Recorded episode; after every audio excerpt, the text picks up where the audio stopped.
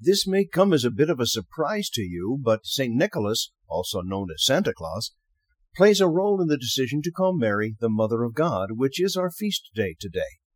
Here's how it happened. You've already heard the story from me, but it seems like a good it's a good time to repeat this.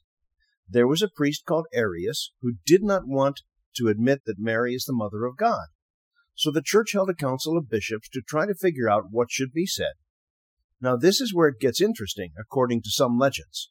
This great bishop named Nicholas who had done marvelous works of mercy, giving families money for dowries, also had, according to legend, a fiery encounter with this priest Arius.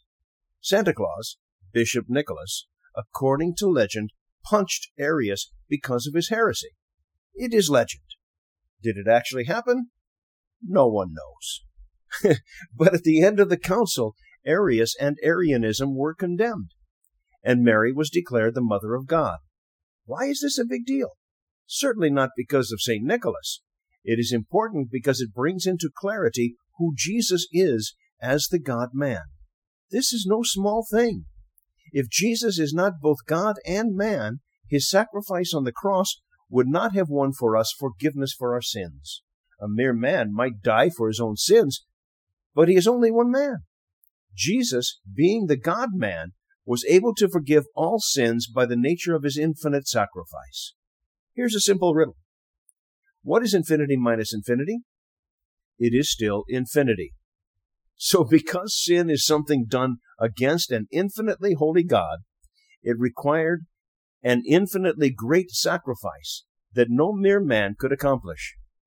That is why this feast day of Mary, Mother of God, is so important. It is a declaration more about who Jesus is in his incarnation than about who Mary is as his mother. St. Nicholas defended this position along with other bishops such as St. Athanasius. As a result, they saved the spiritual inheritance we have when we speak of Mary, Mother of God. It is a declaration that Jesus is God and man. So we can celebrate St. Nicholas, Santa Claus, as a hero of our faith Merry Christmas, Happy New Year, and Happy Feast of Mary, Mother of God.